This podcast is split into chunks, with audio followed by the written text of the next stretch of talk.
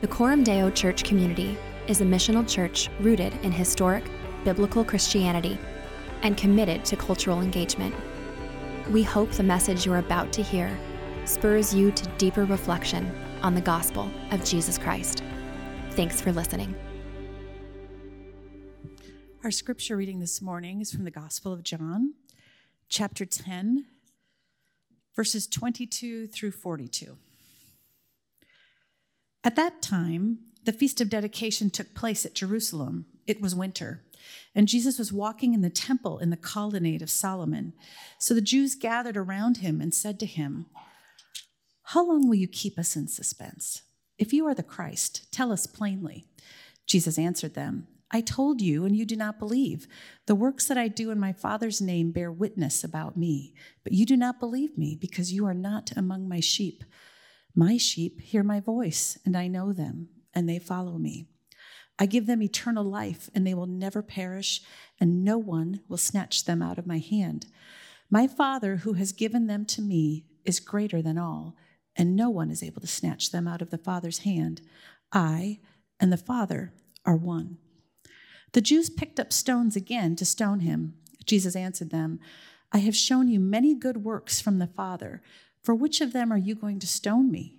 The Jews answered him, It is not for a good work that we are going to stone you, but for blasphemy, because you, being a man, make yourself God. Jesus answered them, It is, is it not written in your law, I said you are gods? If he called them gods to whom the word of God came and the scripture cannot be broken, do you say of him whom the Father consecrated and sent into the world, You are blaspheming because I said, I am the Son of God? If I am not doing the works of my Father, then do not believe me. But if I do them, even though you do not believe me, believe the works that you may know and understand that the Father is in me and I am in the Father. Again, they sought to arrest him, but he escaped from their hands. He went away again across the Jordan to the place where John had been baptizing at first, and there he remained. And many came to him, and they said, John did no sign, but everything that Jesus said about this man was true, and many believed in him there. The word of God for the people of God. My name is Kevin Huddleston, and I serve as a deacon overseeing gospel communities here at Coram Deo. And this morning we continue in our series in the gospel according to John. For those of you who haven't been with us as long, uh, John's gospel is kind of divided into two major sections with a prologue at the beginning and an epilogue at the end, and this sort of pivoting scene in the middle, starting in chapter 11, which we haven't gotten to yet. So today's passage drops us right into that climactic tension at the end of that first major section. And every good story has moments like this one. If you've at all uh, seen westerns or you're into movies like that, you know what I'm talking about, right? There's a protagonist of some kind, sometimes with some questionable morals, but a good guy nonetheless, right? Then there's an antagonist, sometimes a big bad railroad company, uh, corrupt town sheriff, and then the whole time these two parties are in conflict with one another. There's simmering tensions, there's these escalating skirmishes, all building towards some climactic showdown. All the best Westerns got it, things like 310 to Yuma, True Grit, Unforgiven, they've got that set up because that's just what makes those stories great. Tombstone, though, stands out among them all. It depicts Wyatt Earp and his brothers trying to settle down for a quiet life, and it just gets disrupted and destroyed by this gang of outlaw cowboys. There's skirmishes, there's standoffs, and they're all building toward that climactic showdown at the OK Corral, the shootout at the OK Corral. That's the climax of that tension that's been building the whole story. Similarly, up to this point in John, there's been this accumulation of conflict between Jesus and these Jews, going all the way back to chapter 5. So let's quickly remind ourselves of the conflict so far. There was the accusation of Sabbath violation back in chapter 5, where Jesus healed the invalid at the pool. The Jews were even seeking to kill him at that moment because he was calling God his father. In chapter 6, in Capernaum, there was this resentment that was brewing toward Jesus as he referred to himself as this bread that came down from heaven. Isn't this Jesus whose father and mother we know? What's he talking about? Bread from heaven. He even went about talking about his flesh being bread that if you ate it, you would have eternal life. That caused some dissension and disruption. And then back in Jerusalem in chapter 7 at the Feast of the Booths, there was all this more dispute about Jesus and who he was. Crowds accused him of having a demon. Jewish authorities sought to arrest him. Chapter 8, there was the argument about Father Abraham, and then Jesus drops that bomb and he says, Before Abraham was, I am. And there it was the, the place that the Jews first picked up stones to kill him. Then Jesus has the audacity to heal on the Sabbath again in chapter 9, giving a man born blind sight. He's breaking the Sabbath. He's calling God his Father. He's demonstrating unexplainable power. The conflict has simmered. The scene is now set. It's the Feast of Dedication, commonly known as Hanukkah. Jesus is in the temple teaching and preaching, and the antagonists have had enough. It's showdown time. Imagine being in this place with Jesus in the temple, sitting there, listening to his teaching, earnestly trying to take in what he's saying, understand his words, and then suddenly in the corner of your eye, you see the Jews roll in, and you know it's about to go down. Wow, wow, wow. They gather around him for what's fixing to be a fight. And what challenge do they lay down? Verse 24. So the Jews gathered around him and said to him, How long will you keep us in suspense? If you are the Christ, tell us plainly. We've heard, we've seen, we're unconvinced, and you're still not being clear. So we ask, Who are you, Jesus? But for us readers, we have to ask, Do they really not know? Is it not clear to them to this point? I mean, after everything that's happened up to now, they are they serious? Or is there some other motive mixed in with their question?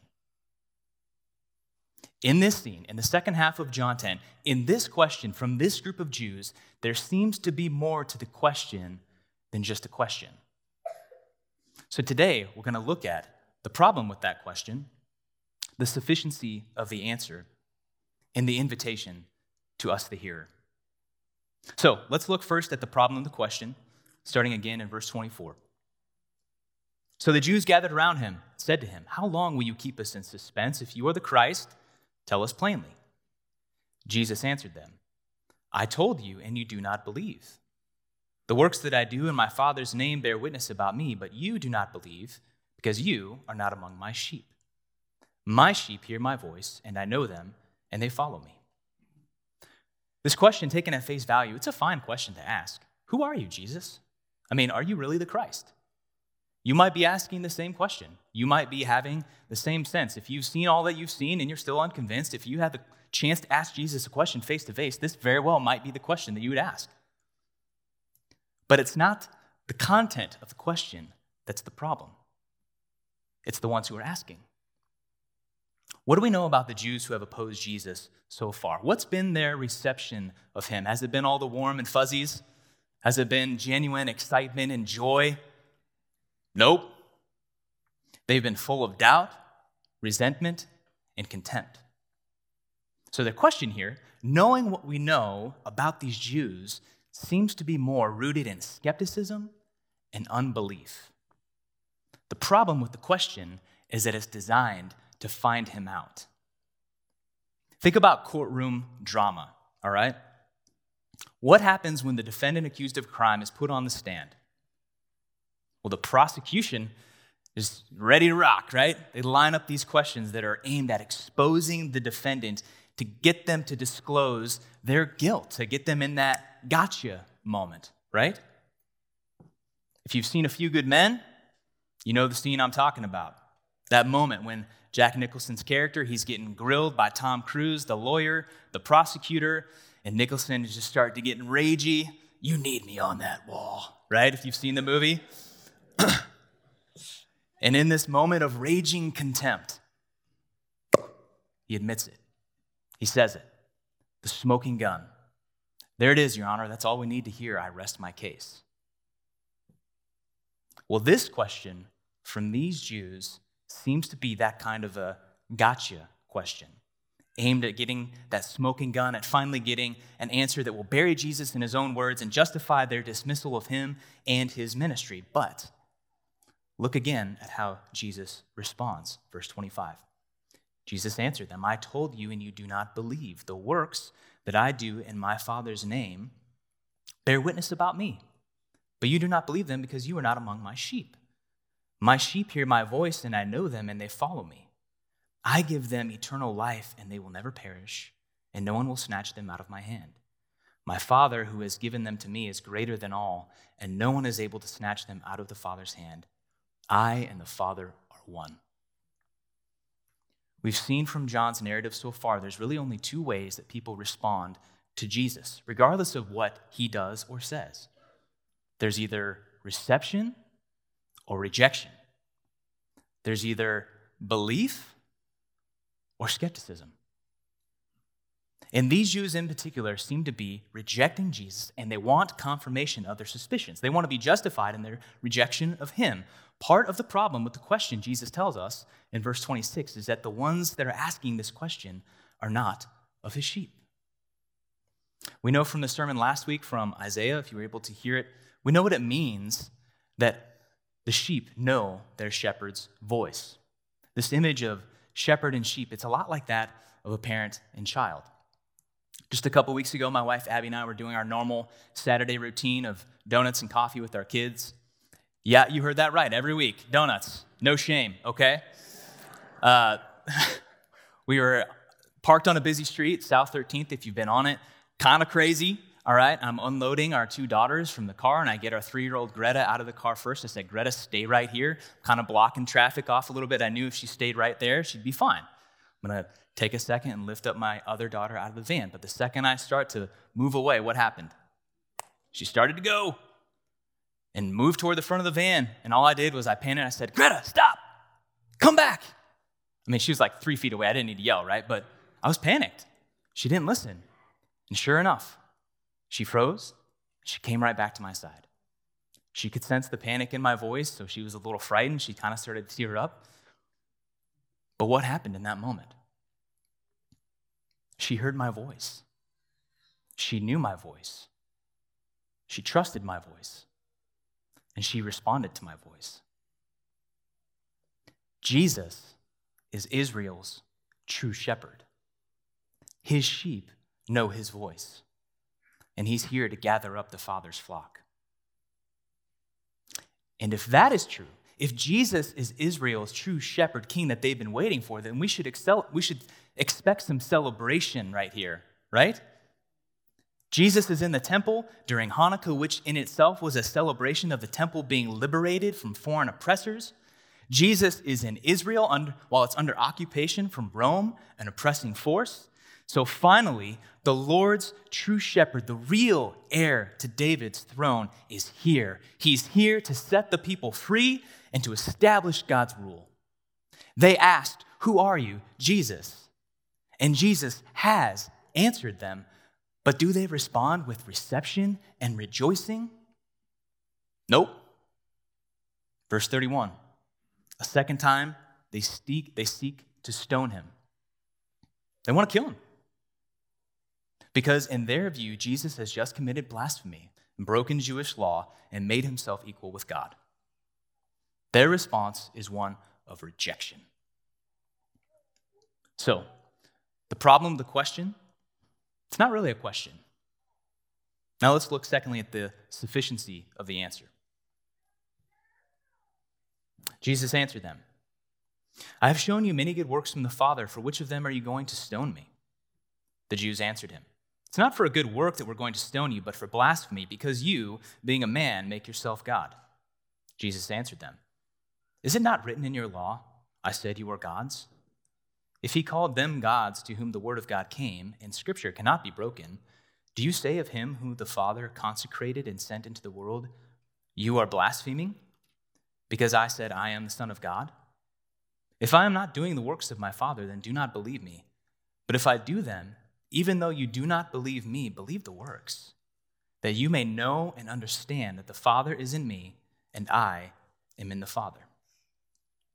Notice the answer Jesus gives to their question It's to point to his works. Verse 25, he says, The works that I do in my Father's name bear witness about me. Verse 32, I have shown you many good works from the Father. Verse 37 and 38, If I'm not doing the works of my Father, then don't believe me. Even though you do believe me, though, believe the works. So, what works has John accounted for so far in the narrative? Well, he turned Jesus turned water into wine, cleansed the temple back in chapter 2. He healed the official son. He healed a long-term paralytic at the pool. He fed 5,000. He walked on water. He healed a man born blind.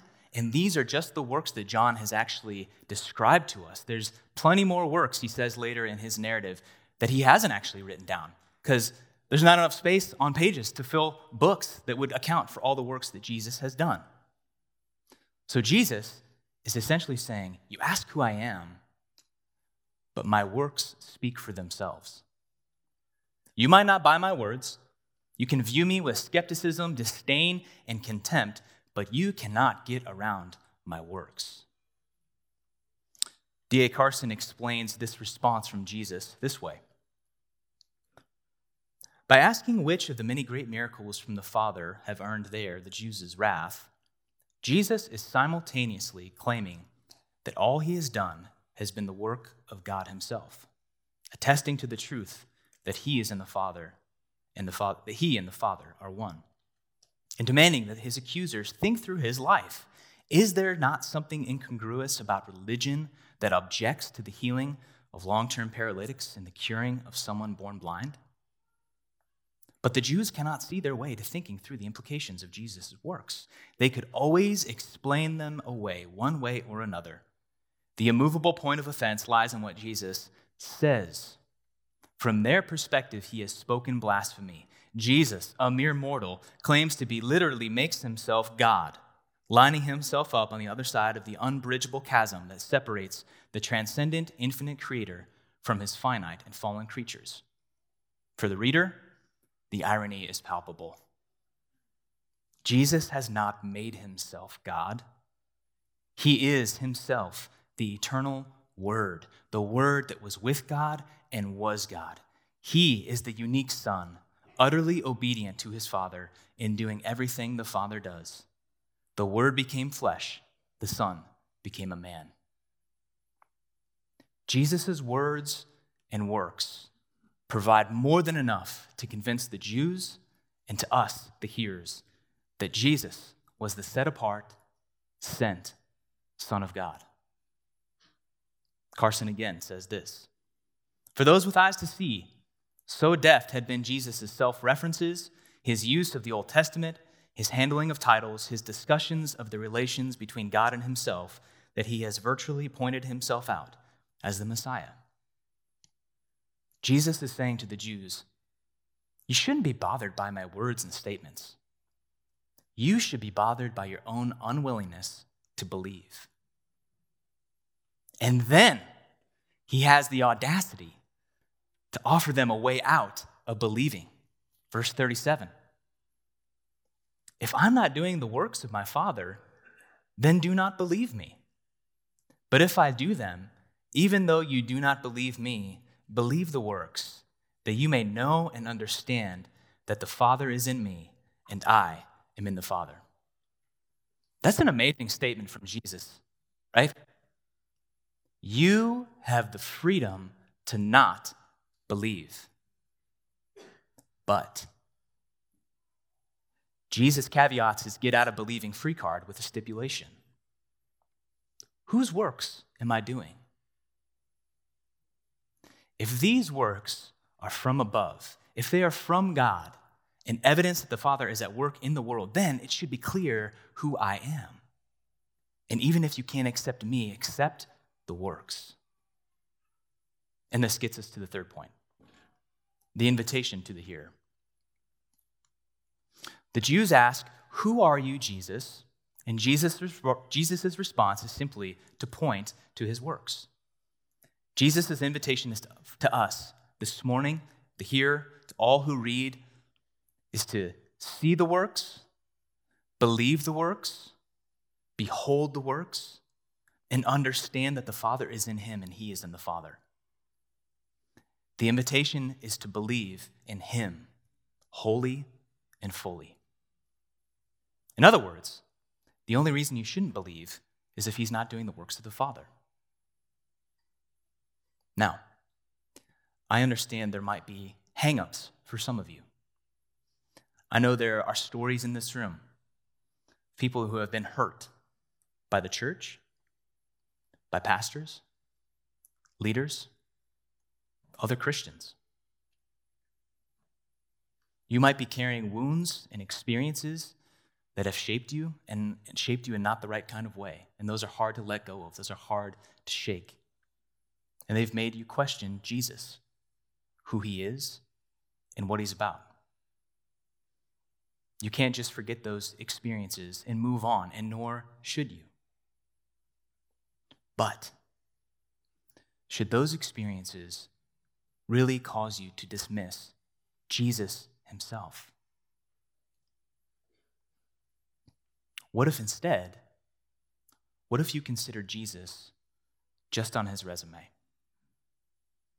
Just the facts, just his works. That's what he's inviting you to do this morning. To consider his works and judge him according to those, strictly those, and whether or not they demonstrate his authority and testify to his authenticity. You might not realize this, but we do this all the time in everyday life without even realizing it. Many of you in this room have been to a doctor before. Some of you have had surgeries performed, even. Well, let me ask you this On what basis do you trust or reject a doctor? When deciding who should perform your surgery, what do you go on? What weighs most heavy in your decision making process? Is it your experience in their office with their staff and their other patients? Is it your experience of their nurse practitioner or physician's assistant? Is it even the doctor's bedside manner? I hope not. I mean, there's doctors in the room, so guys, I love you. Women, I love you. You're all wonderful professions, professionals. Uh, but what really counts? The track record, right? Their previous outcomes. How good are they at their job of diagnosing and treating? How good are they at removing tumors or fusing bones? That's what matters most. You may have had a terrible experience with their, their secretary in their office or even the doctor themselves. But at the end of the day, if they are the best at what they do and they offer you the greatest hope of improving your health or even surviving, you trust them. You submit your life to them based on their works and what they've done. How about a different example? How do you choose your car mechanic? Is it based on the quality of their office or the cleanliness of their garage? Probably not. I mean, those are nice things, right? You like a clean garage to have a car to work on. But you ask the question can they fix the car?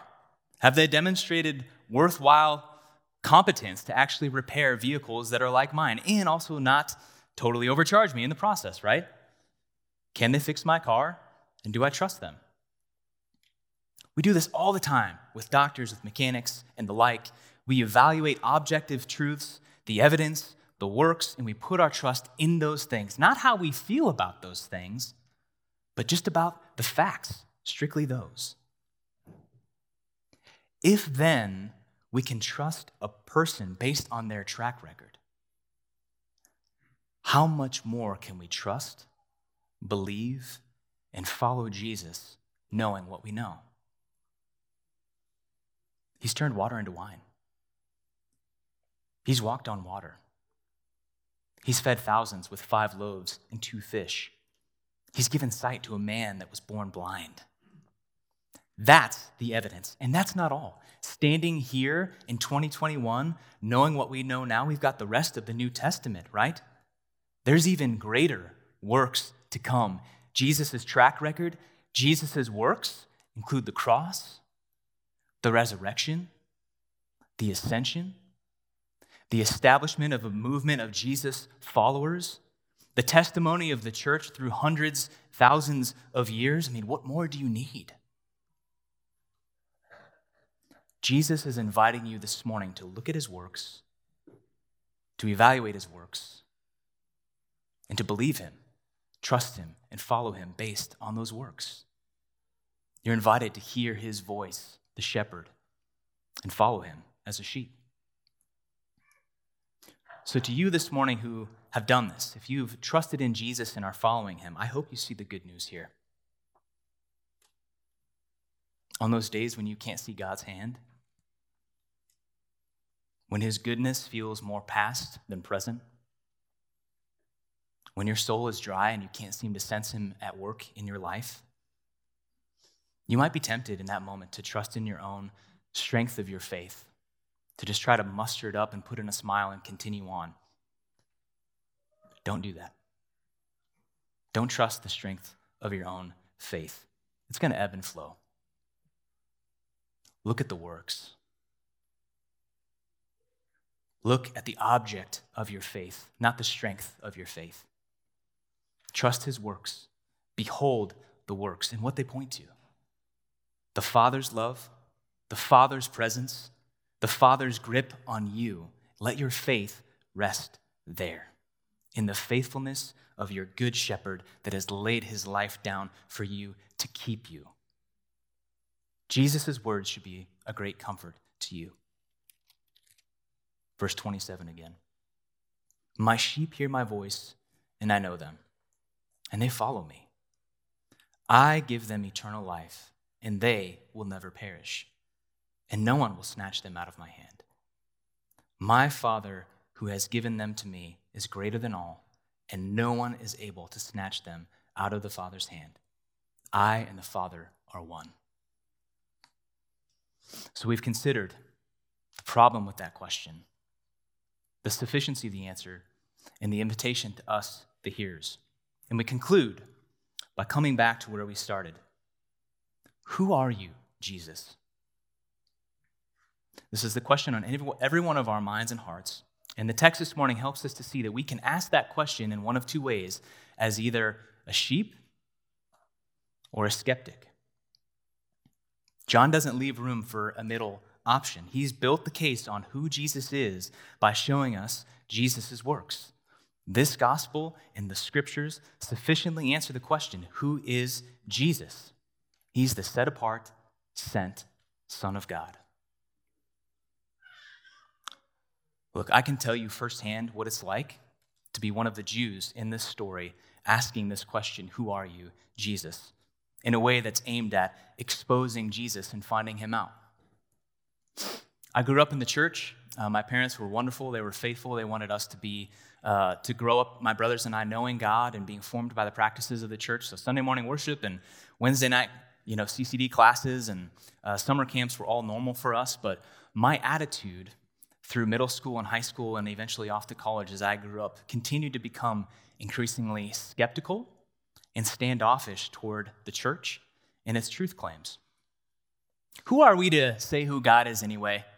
I mean, can we actually believe this thing? It was written by guys who are totally corrupt and trying to manipulate us for their own ends and, and means. Am I right? It's probably full of errors. I mean, Jesus is God's son. Are we serious here, people? Virgin birth, resurrection, it sounds like a bunch of fairy tales. It doesn't really seem to hold up to my experience of life and my own logic and rationale. These are the kinds of questions that were drumming around, the kind of angst that I was carrying around as I was growing up, that I never seemed to find or never really wanted to find answers to. And as time went along, I became more resistant and eventually just outright hostile towards the church and towards Christians in general. I was quick to cast a stone, especially if I sensed that somebody was really sure in their belief, wanted to find reasons I could call them a hypocrite. I was skeptical, cynical, disillusioned, and completely full of doubt. Perhaps you were like me, how I was, asking questions with a heart aimed at finding him out question after question after question, putting Jesus on the stand, measuring his words and works against your own logic, against your own rationale, and against your own life experience. Don't you see the invitation this morning? You are invited to reconsider your motive for your questions, to reconsider your skepticism, your resistance, even your outright rejection of Jesus, and instead come across the Jordan. Look at how this scene ends. He went away across the Jordan to the place where John had been baptizing at first, and there he remained. And many came to him. And they said, John did no sign, but everything that John said about this man was true. And they believed in him there. Jesus goes down to the river. He retreats across the Jordan, and he readies himself for one more work that will demonstrate his power and authority and authenticity. He foreshadowed it in John chapter 5 when he said this Truly, truly, I say to you, an hour is coming and is now here when the dead will hear the voice of the Son of God, and those who hear will live. For as the Father has life in himself, so he has granted the Son also to have life in himself. Calling the dead back to life a work unlike anything that he's accomplished yet and unlike anything that has been seen before. Look, I know these works, this testimony is hard to believe. I know that because for the better part of 20 years of my life, I didn't believe them myself. So, how does God take a resistant skeptic and turn him into a rejoicing sheep? Friends, I'm standing here today as evidence that God can and does turn skeptics into sheep. Remember how I described my resistant self, full of doubt, disillusioned? Well, what changed from then to now? Well, in the midst of all my doubts, all of my casting stones, what was left was simply more questions and no real answers. Anytime I seemed to establish some sense of purpose, something to really cling to, something to base my life upon that would give my life meaning and purpose, seemed like the sands would just shift again right beneath my feet. So I'd go on continuing to poke holes in the next thing as I tried to figure out answers to questions that I never seemed to get to the bottom of. No matter how many ideas or endeavors or people that I tried to give myself to to give my life meaning, it just left me wanting more. Nothing would ever satisfy. To put simply, I reached the end of myself. But God was rich in mercy toward me. He orchestrated my life to bring me into community with His people, some of you in this room. I began to interact with His word in community.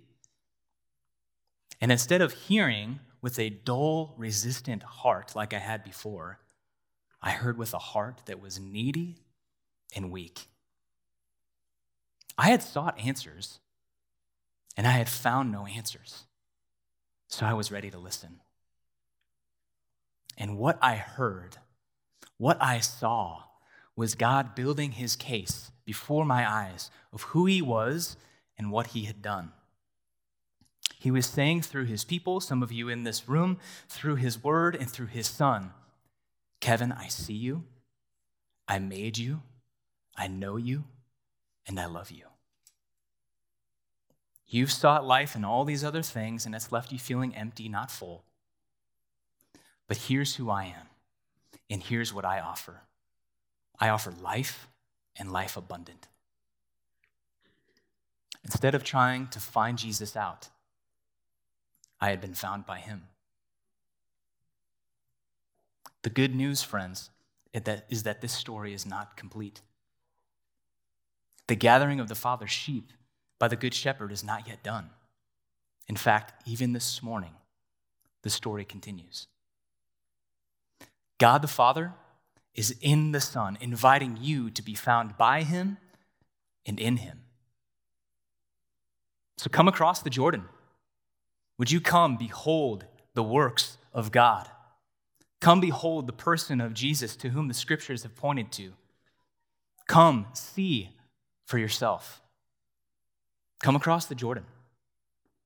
Believe in Jesus, follow Jesus, and identify with Jesus, the good shepherd who lays down his life for his people.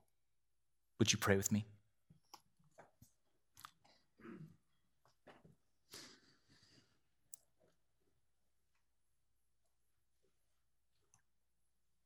Lord, we know uh, in this room there are many stories. There are many hearts. There are many minds. And we know that you see them all and know them all because you made them all. So, Father, we ask this morning for a great deal of comfort to those who need it.